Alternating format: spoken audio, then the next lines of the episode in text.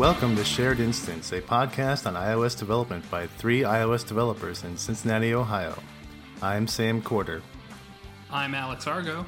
And I'm Alex Robinson. This is episode 147.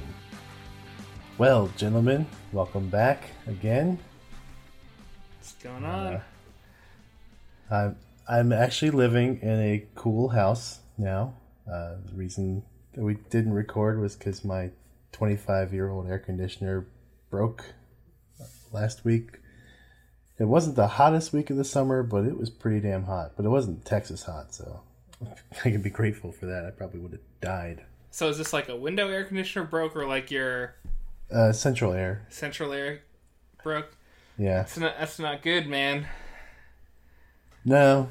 Um, but it wasn't the end of the world.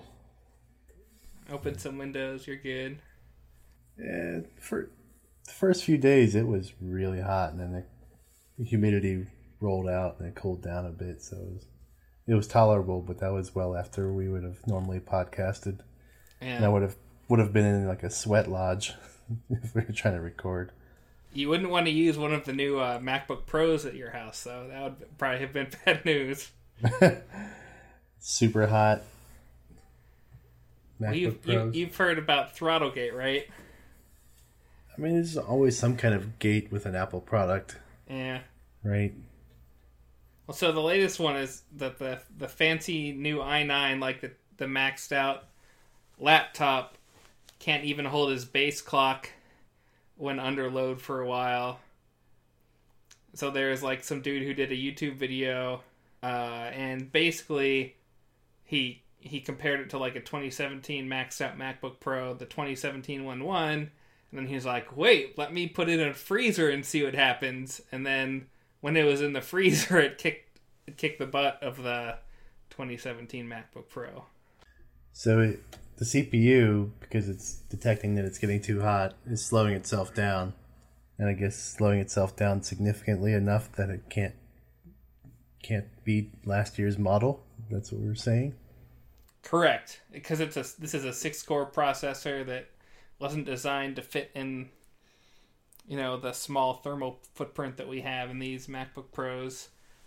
You know, Intel hasn't shrunk their process at all in a couple years, so we're on like the tick tock tock tock tock tock tock tock whatever we're on now, and yeah, Hey, you know that's why they went to Intel in the first place because IBM slash Motorola just weren't delivering on a laptop enabled G5. So Well, I mean the the RISC based chip architecture just wasn't cutting it anymore for what they were doing.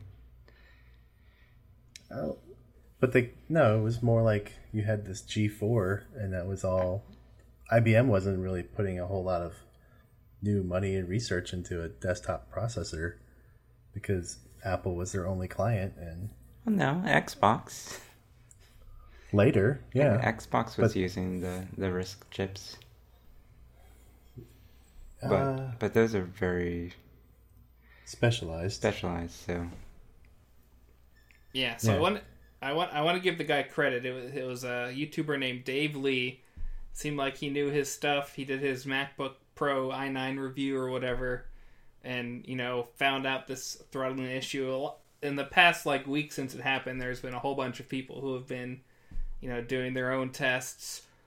Uh, it, seems to mostly affect like long running multi core processes like synthetic benchmarks. You know, exporting video after you edit it. Um, and I, there's a benchmark I saw where someone basically takes a project and compiles it 10 times in a row.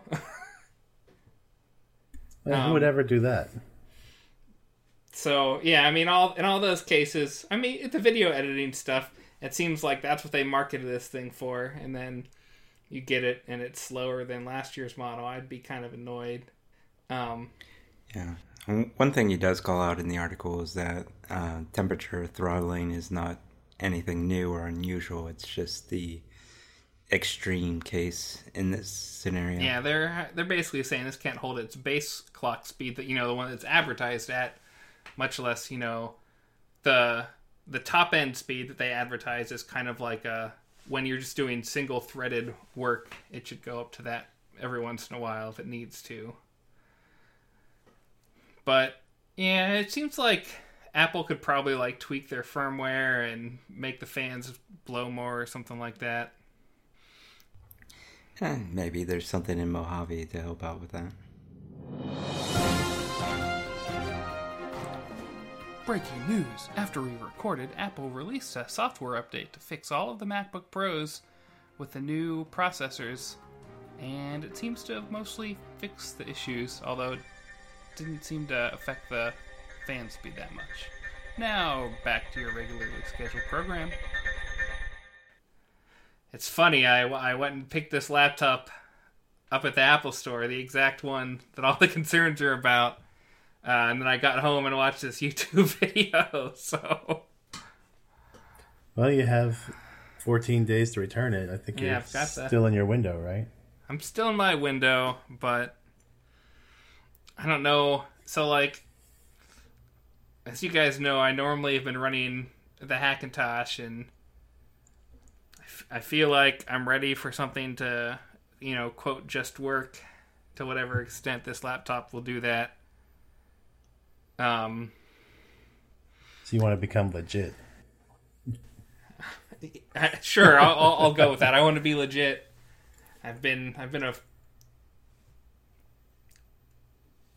been a I don't know what's the word for someone who's not legit. Illegitimate.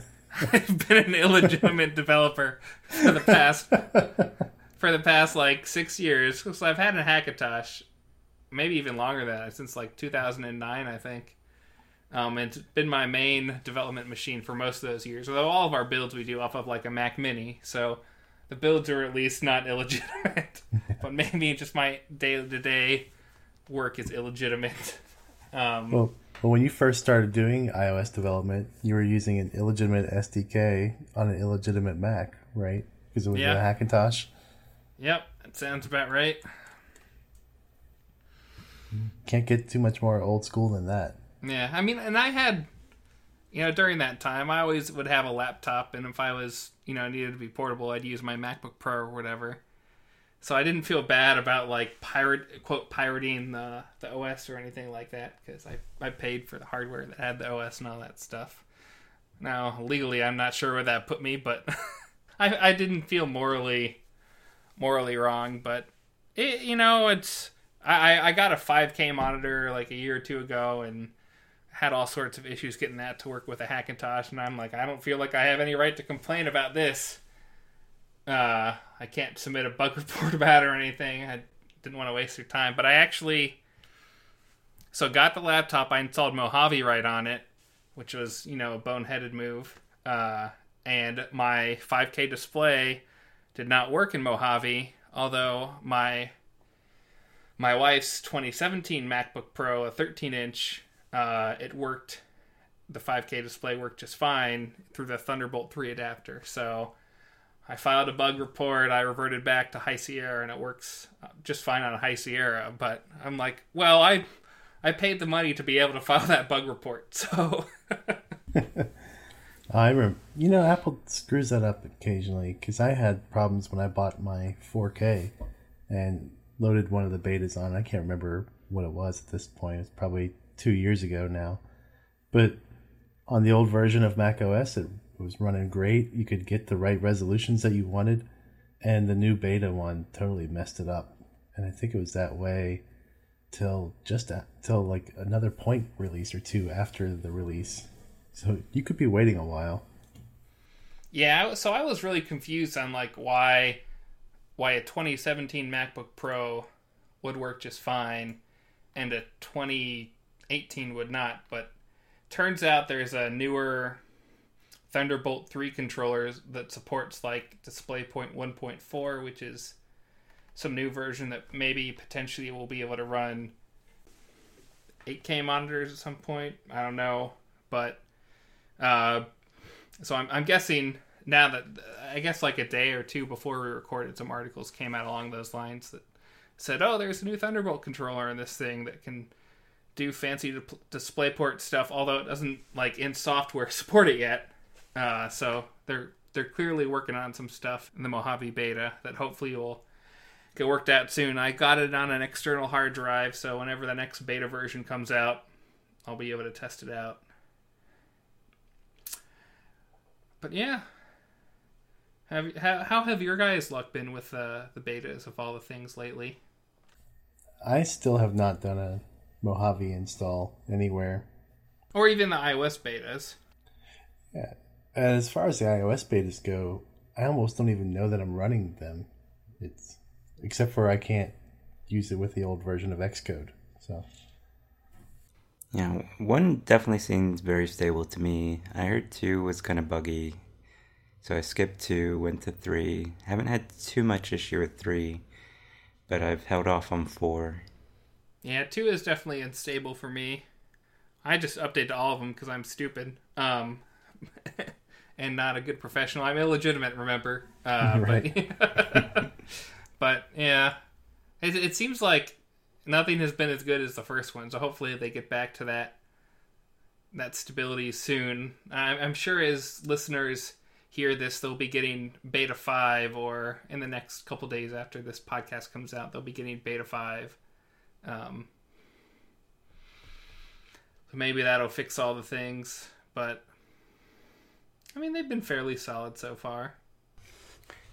And it's only uh, it's only July, so you know, typically they don't release the the gold version until September, so we've got some time. Yeah, true.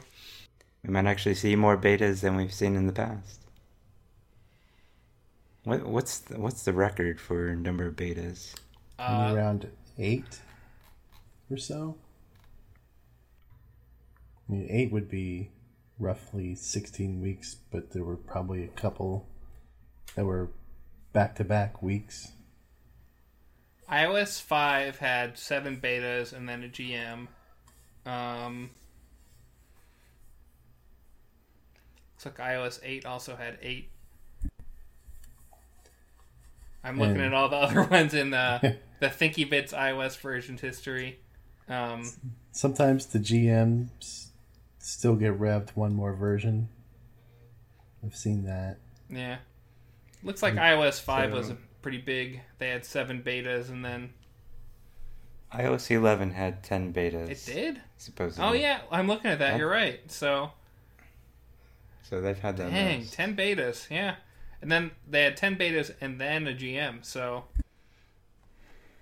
you are correct, sir. So we'll see what uh we'll see what 12 can do. We're actually on pace to be to have more betas right now than than iOS 11, just based hmm. on the current pace.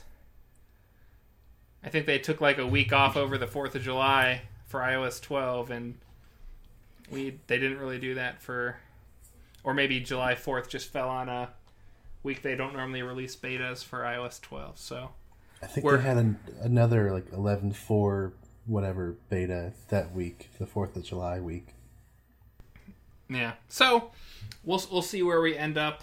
Um, my bet the reason is they had so many betas for iOS 11 was because 10 was just terrible out of the box.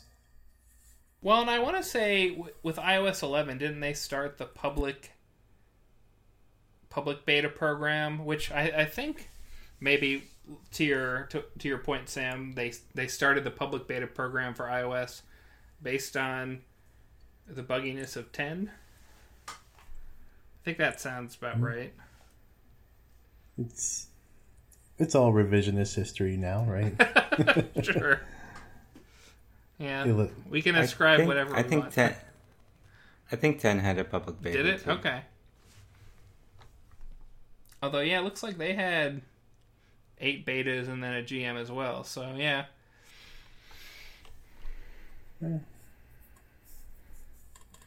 Ah, So we're due for more yeah, betas. definitely more betas. Not a lot of visible changes between the betas.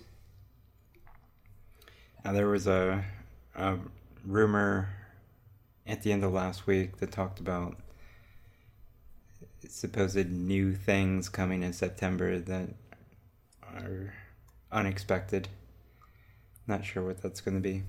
New, new products, perhaps. I mean, I think the new iPads are kind of telescoped in the beta, just based on how they have moved the status bar to be in the top left and top right rather than you know the middle top. So it seems like we're gonna get new iPads for sure with that notch taking up some space for sure. Are you are you guys running the betas on your iPads? 'Cause I I Yep. have not. Yeah, I, like I said, I'm stupid and I run the betas on all the things. um, but yeah, I'm running that on my first gen iPad Pro that I have. It's it seems like it works as well as a beta would. It's kind of kind of buggy, but I mean it's a beta, so I'm not a heavy iPad user, so I don't. I was like, well, if I'm on iOS 12 on my phone and I was on Mojave on my laptop, then I might as well, you know, install it on the iPad as well. Yeah, I just But- didn't really bother to do it this time around. So I the didn't. I didn't install it on uh, OS five on my watch either because just from past years getting burnt too much on the wa- on the battery life in the watch betas. So I, I think on a previous podcast, uh, both of you guys were kind of like, "What is the point of installing the beta on your iPad or an iPhone that's not a 10? Because what do you get?" Um, Yeah. So I, I think that was probably a valid point. Although the uh, Shortcuts app beta has released it, so it's you go into, you know, the iOS developer portal and you can request access for it.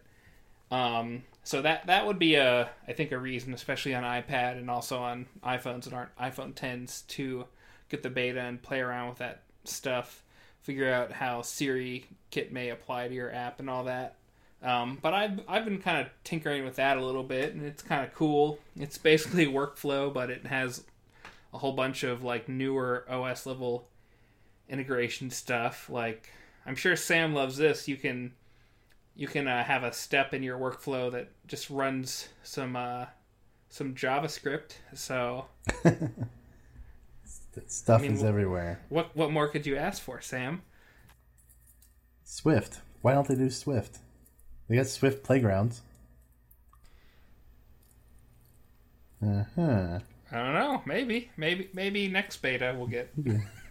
or next next year, right? I mean, they essentially have kind of said, you know, when they let go of Sal Soghoian, that Apple script is kind of a, a thing of the past. So you never know. We might they might say, all right, automation's going to be Swift in the future. Although they have they have made some statements about JavaScript. So I don't know. It might be bad news. Yeah. JavaScript's dead anyway. Long live WebAssembly. So what else is new with you guys? You know, okay, so uh, speaking of like beta bits and whatnot, I've uh, I thought after seeing both the uh, Apple and Google keynotes and whatnot, and how they're all making these big advancements in AR and, and machine learning and everything, I thought, wow, this would be really easy to go and put together some uh, text recognition in an app that I have. And so I started off. There's still really no great tutorials for this stuff that I found. Um, but I started going through. I, figured I would just try out um, Apple's Vision Toolkit or Vision.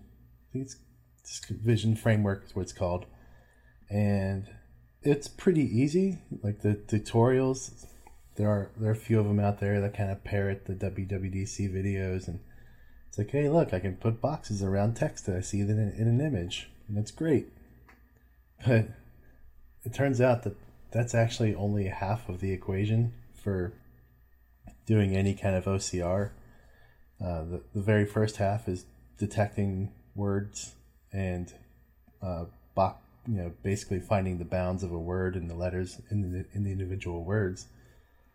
So that's that's just the first half but then you actually have to find out what the letters are and the Vision framework just totally drops off right there. Hmm. You're supposed to load up a Core ML model into the Core ML framework, and that's supposed to be trained on what your letters are. There's no nothing built out of built in or anything like that, or easily downloadable stuff, or at least some of the stuff I found that I could download just was not accurate at all. So Huh.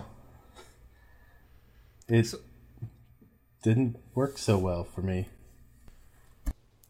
So I'm surprised, like, you know, Apple made a big deal in their keynotes that we have all these kind of existing core ML models that you can just add to your library without increasing your app size. So it sounds like text recognition is not one of them.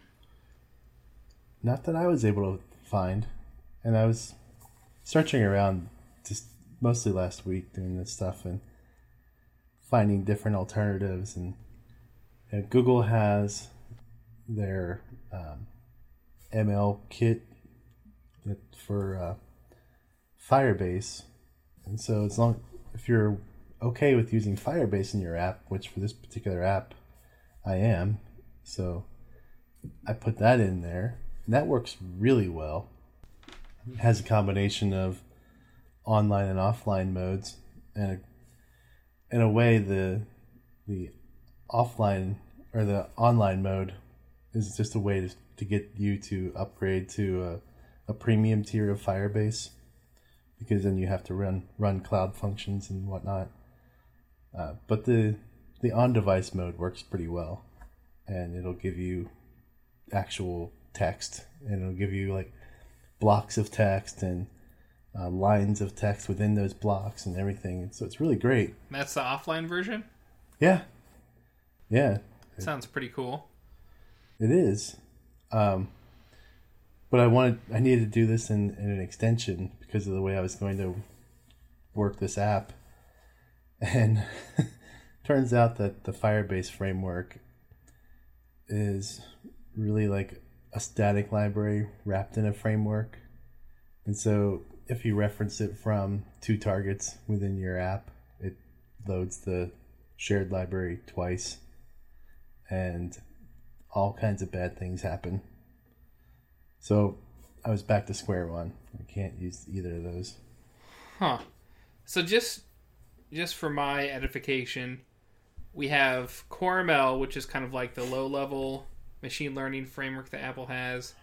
And then Vision is supposed to be like a high level framework that sits on top of it. Right. It has a number of uh, detectors in it. Uh, like um, text detector is the one I was using. I think some of the other ones that can do like uh, QR code uh, Okay. stuff.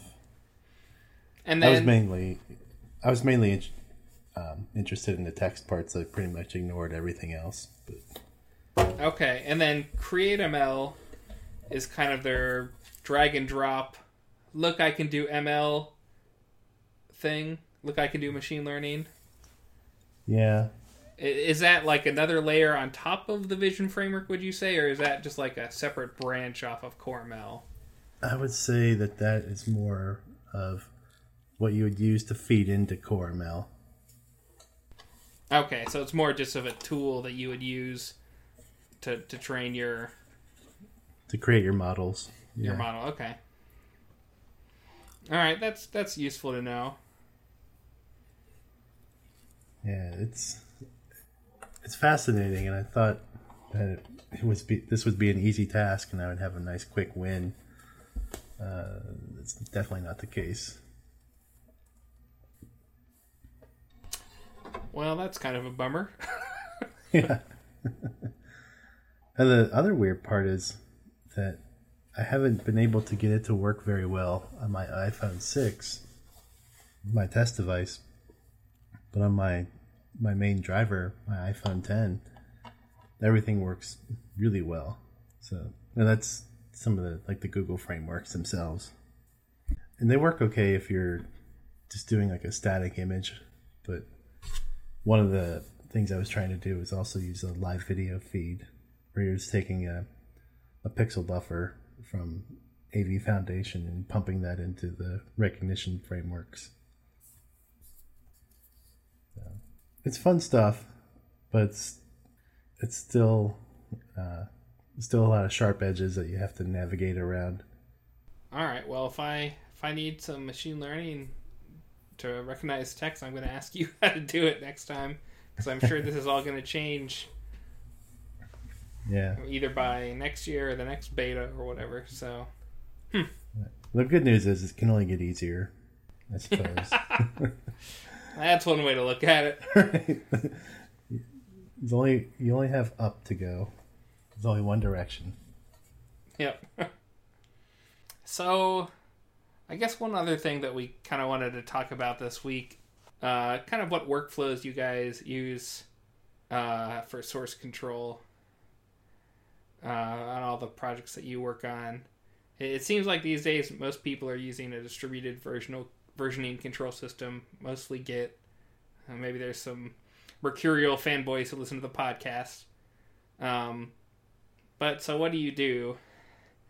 Do you guys do you guys use Git Flow? Do you do a, some other structured way of doing your source control? Do you do pull requests? What is what does that look like? Uh, our team mostly uses GitFlow uh, or a variation of GitFlow. Uh, the big difference between what we do and, and GitFlow is we don't always have a release branch.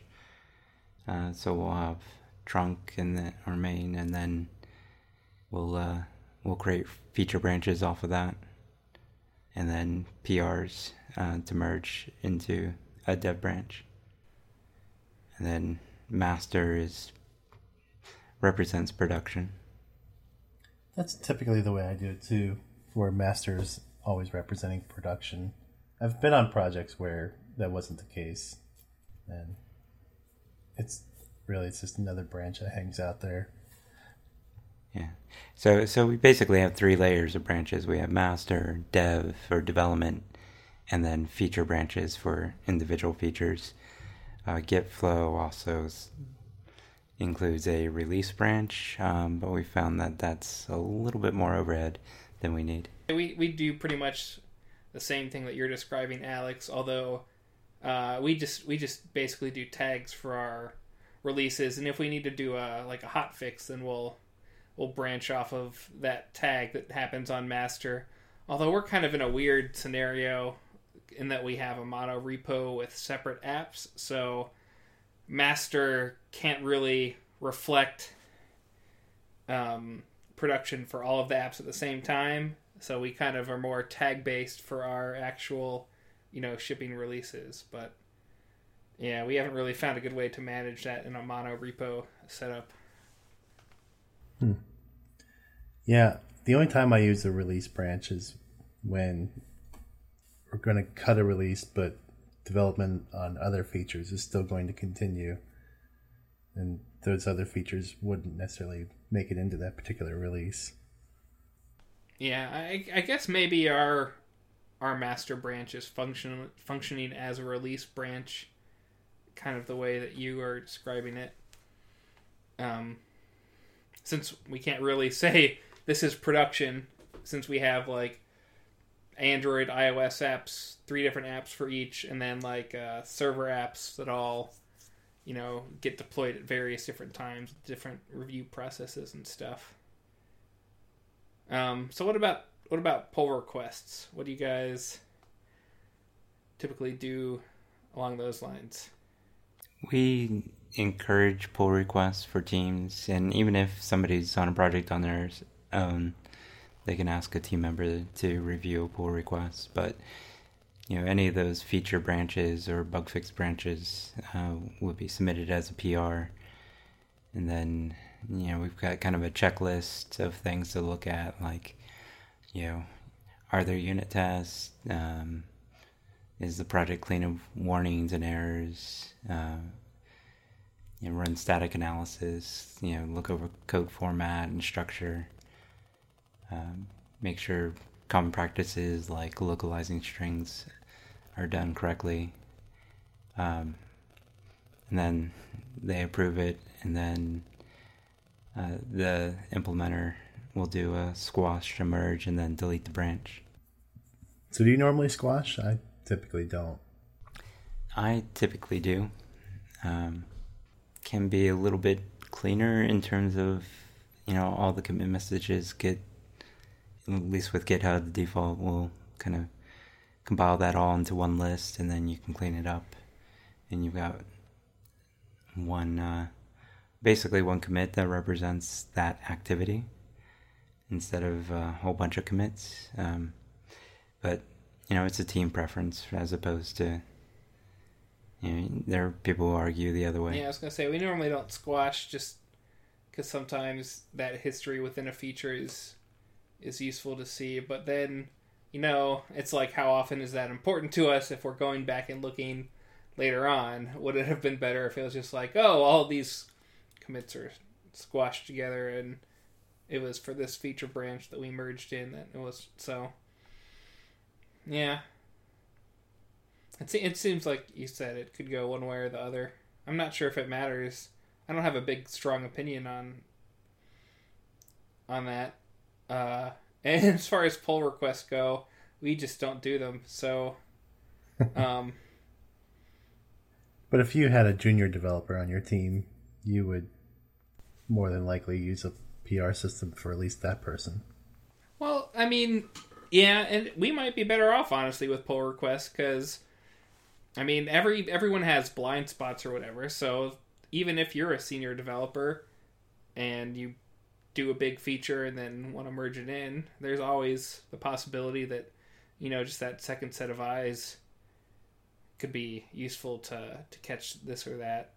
Um, but yeah, it, it's just like a factor of our I think our small team size and just not having you know kind of come up doing pull requests because we I mean I don't think we've um, any of us have really worked in a enterprise environment uh, using distributed version control is all you know like subversion or CVS or some other monstrosity. When we worked in I'll I'll call them real jobs Well, yeah, it's what we do now. you got out too early because eventually some of those big companies caught up. Now Oh yeah. I mean big companies now do that, and the last big company that I worked at, they were in the process of transitioning. I we just, yeah, we just none of us were working in in big companies, or even like you know small companies who are working on a distributed team or a team that that kind of need that stuff. So w- within pull request, do you guys have any any best practices for for how to do them or I mean you, you you kind of rattled off a couple things earlier Alex who do you who do you have review them like you said if you're kind of a lone developer you can ask some other team member to de- to review stuff but like on a big team who do you have review them what do you what's the thought process behind how that all works?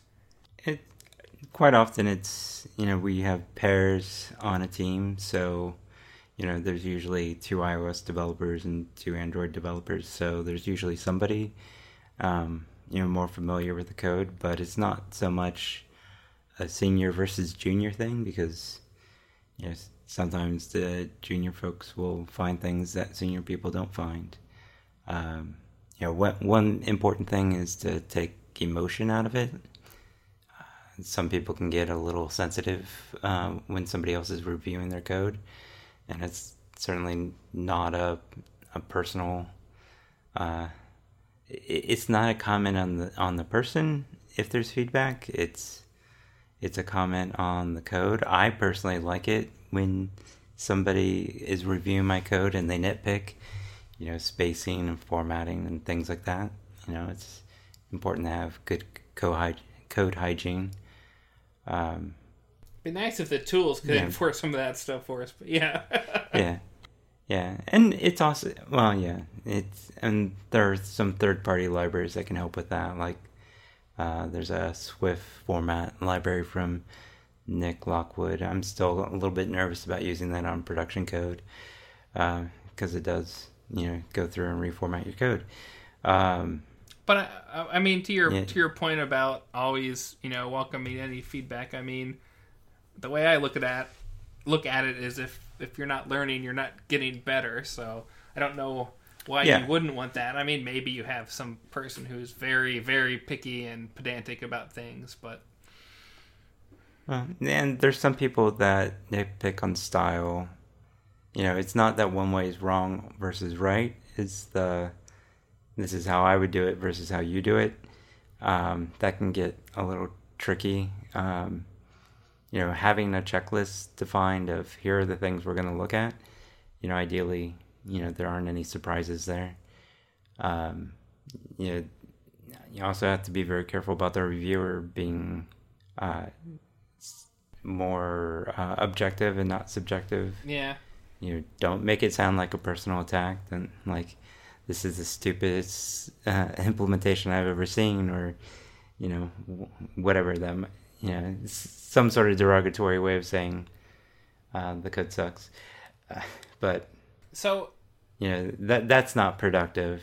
Uh, You know, you need to provide tangible, objective feedback that that or constructive feedback that somebody can act on. So how do you how do you normally deal with a situation like that where you just have two people with different opinions on how to do things? Do you just kind of say, "Oh, well, it works," and you just let it go? Like I was talking to someone the other day, and you know, uh, we've talked about Uncle Bob before, but in his in Clean Code, uh, Uncle Bob says that switch switch statements are bad. You should never use them. He says they break single responsibility and open close principle. We were trying to figure out what it was, so we looked it up. Um, like, why does Uncle Bob not like it? But I mean, if like someone's like, I don't think you should use switch statements, and the other person is like, well, I think switch statements are fine because in Swift or Kotlin, like they they help you uh, conclusively like exhaust all the possibilities, and you'll get a compiler if you add a new possibility and it's not covered and stuff like that. Um, do you, do you just Yeah, kind I- of like lean in favor of the person who wrote the code, or what, what's what's kind of the thought process behind what you guys normally do to resolve those types of conflicts, or you just avoid them? It's- you know, they certainly come up. I, I think a lot of it comes down to, you know, there's couple different perspectives. One is, is the change going to add value to the end user or to our clients? You know, our clients aren't going to pay us to rewrite the same code five times. Um, and then there's the notion of you know, is this a style difference or or is there an actual objective problem with the way it's written? And if it's just a style difference, um, you know, hopefully the team came up with with a, a agreed upon style for code and and common patterns uh, earlier on in the project. But you know, ultimately, if it comes down to disagreement, you know, it's it's usually the the tech lead you know, whoever that might be. It might be one of those iOS developers, or it might be a, an architect or a client architect on the project that makes the call. And, you know, it may not be the optimal decision, but, you know, you have to make a decision to move on. Uh, the worst thing that can happen is you get into a debate about style uh, preferences that just go back and forth and don't move the project forward at all. Um, you're not adding value to anybody at that point. Um, so, you know, if that were to happen, then I would say whoever is managing the project trumps. Uh, you know, even if the tech lead said this is the way we need to do it, you know, uh, code has no value until it ships. So if it's preventing something from shipping without introducing harm, then uh, you know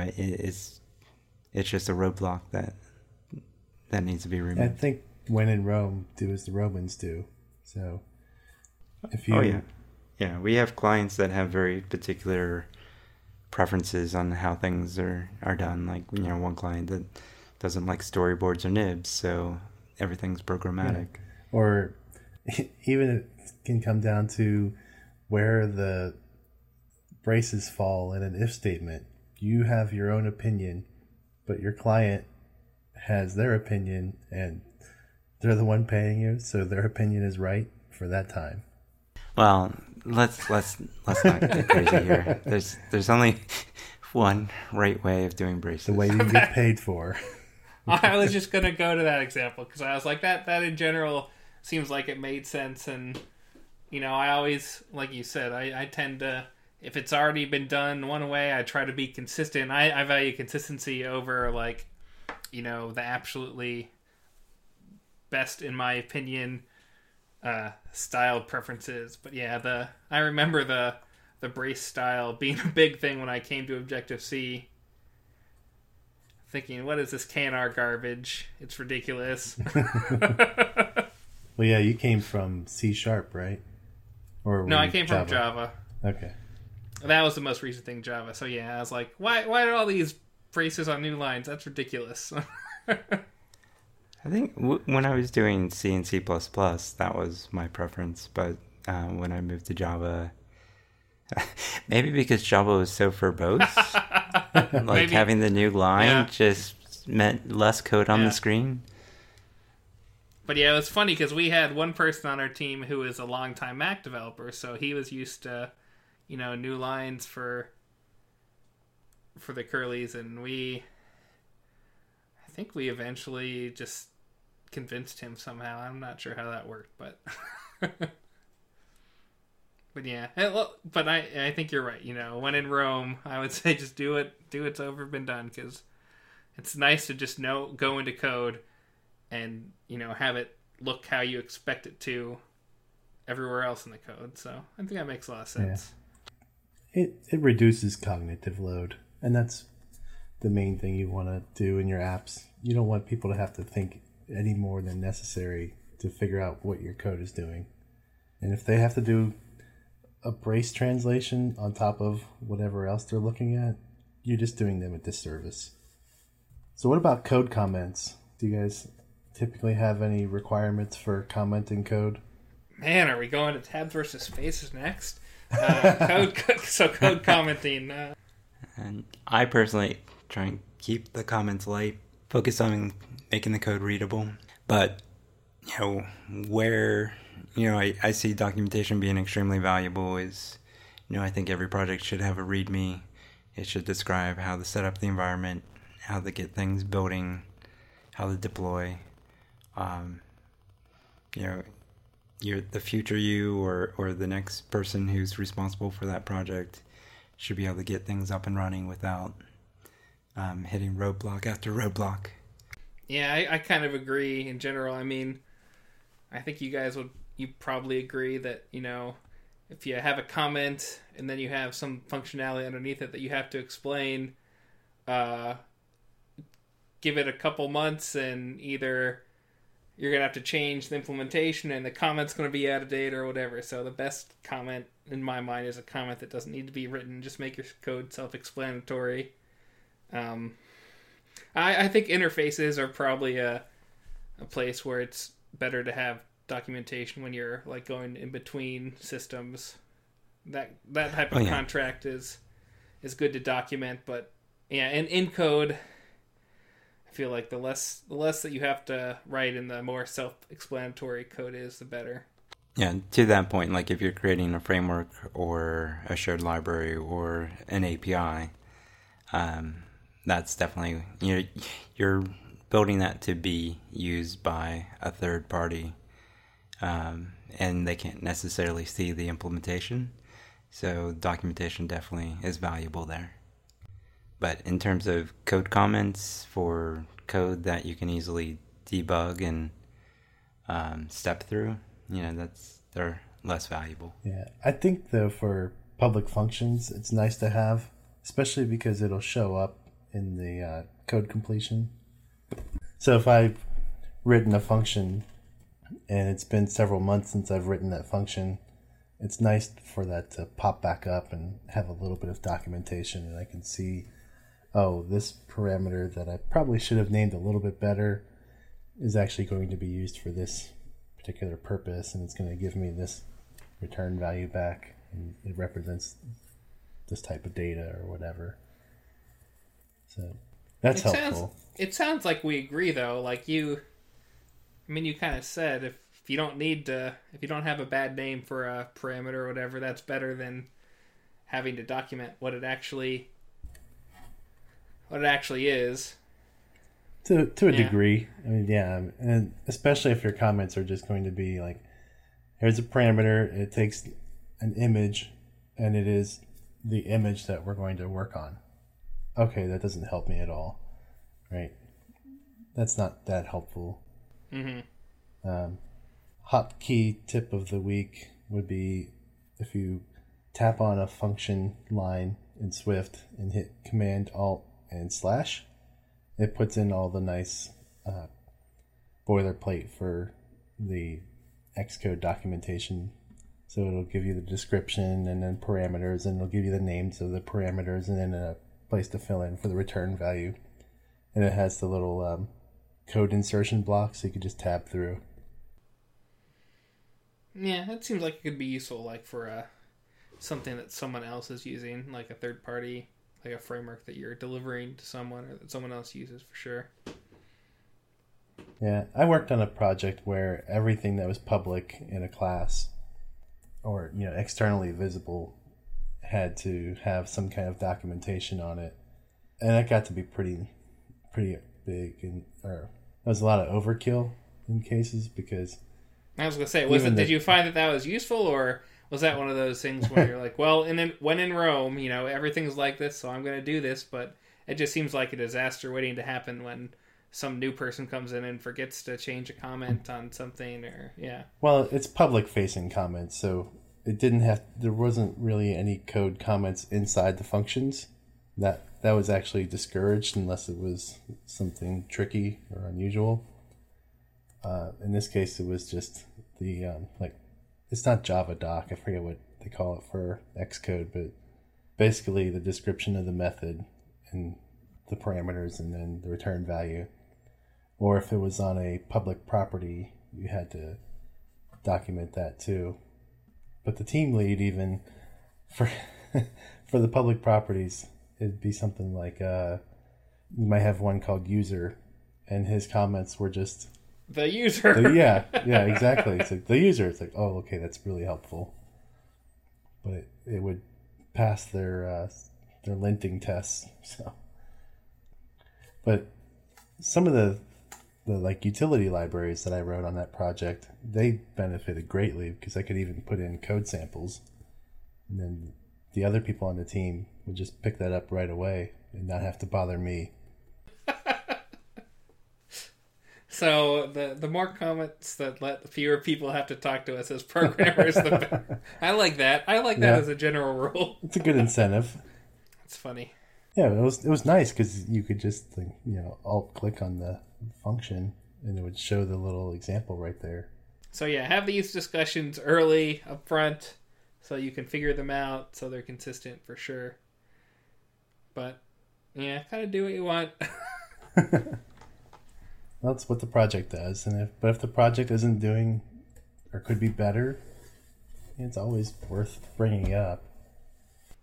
Yeah, and, and this is one of the core practices, engineering practices in Agile, is come up with a, a shared code style, and that could evolve over time. But you know, having that defined for the team uh, removes a lot of friction and useless debate later on.